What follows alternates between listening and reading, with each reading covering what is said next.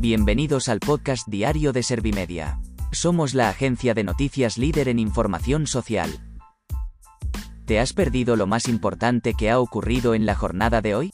A continuación te cuento en menos de un minuto los titulares más destacados de este miércoles 24 de noviembre de 2021.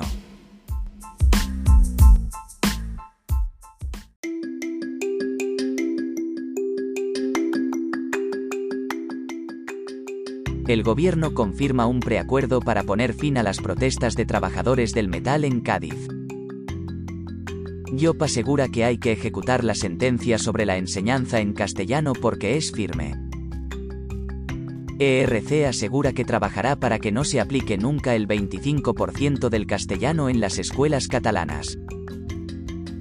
Casado denuncia que la reforma de la ley de seguridad solo beneficia a los socios radicales de Sánchez.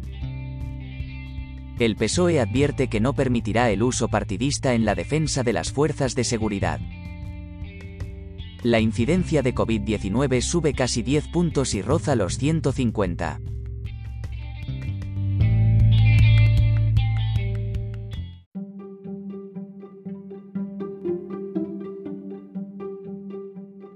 ¿Te han sabido a poco los titulares? Pues ahora te resumo en un par de minutos los datos más importantes de estas noticias.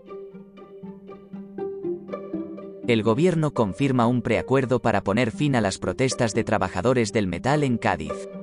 Desde el gobierno han destacado el papel discreto, pero relevante que ha jugado la ministra de Industria, Reyes Maroto, para mediar entre las partes.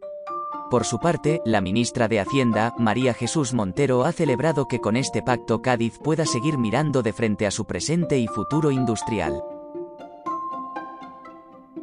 Yop asegura que hay que ejecutar la sentencia sobre la enseñanza en castellano porque es firme.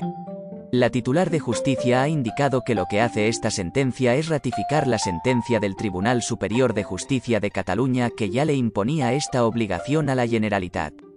La ministra ha explicado que ahora se abrirá un plazo de dos meses para que se reclamara al Ejecutivo catalán que implante el 25% de las clases en castellano. ERC asegura que trabajará para que no se aplique nunca el 25% del castellano en las escuelas catalanas. La portavoz de la formación independentista en el Parlamento ha denunciado la judicialización que sufre también el catalán y la ha calificado como una persecución a través de los tribunales, los jueces y los juzgados. Marta Vilalta ha asegurado que se trata de un ataque que no van a permitir ni desde su formación ni desde la Generalitat.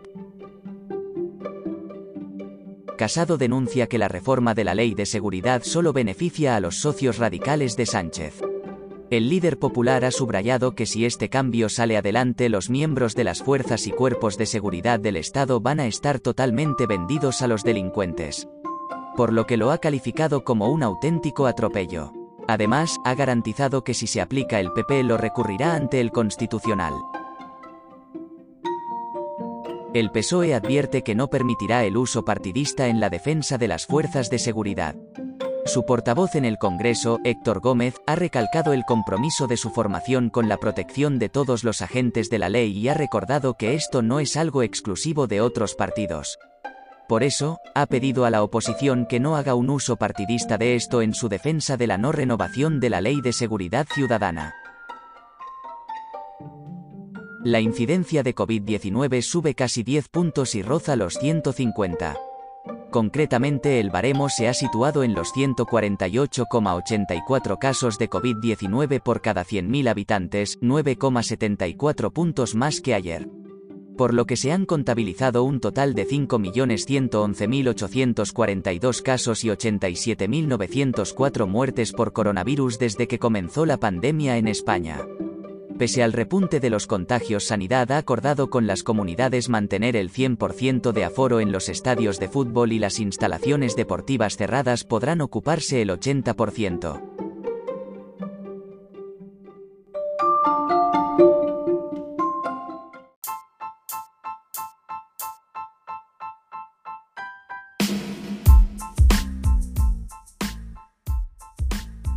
Gracias por escuchar los titulares de la jornada en este podcast de Servimedia.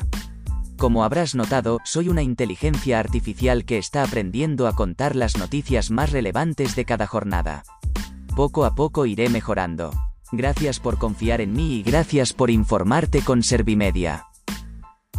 Servimedia, líder en información social.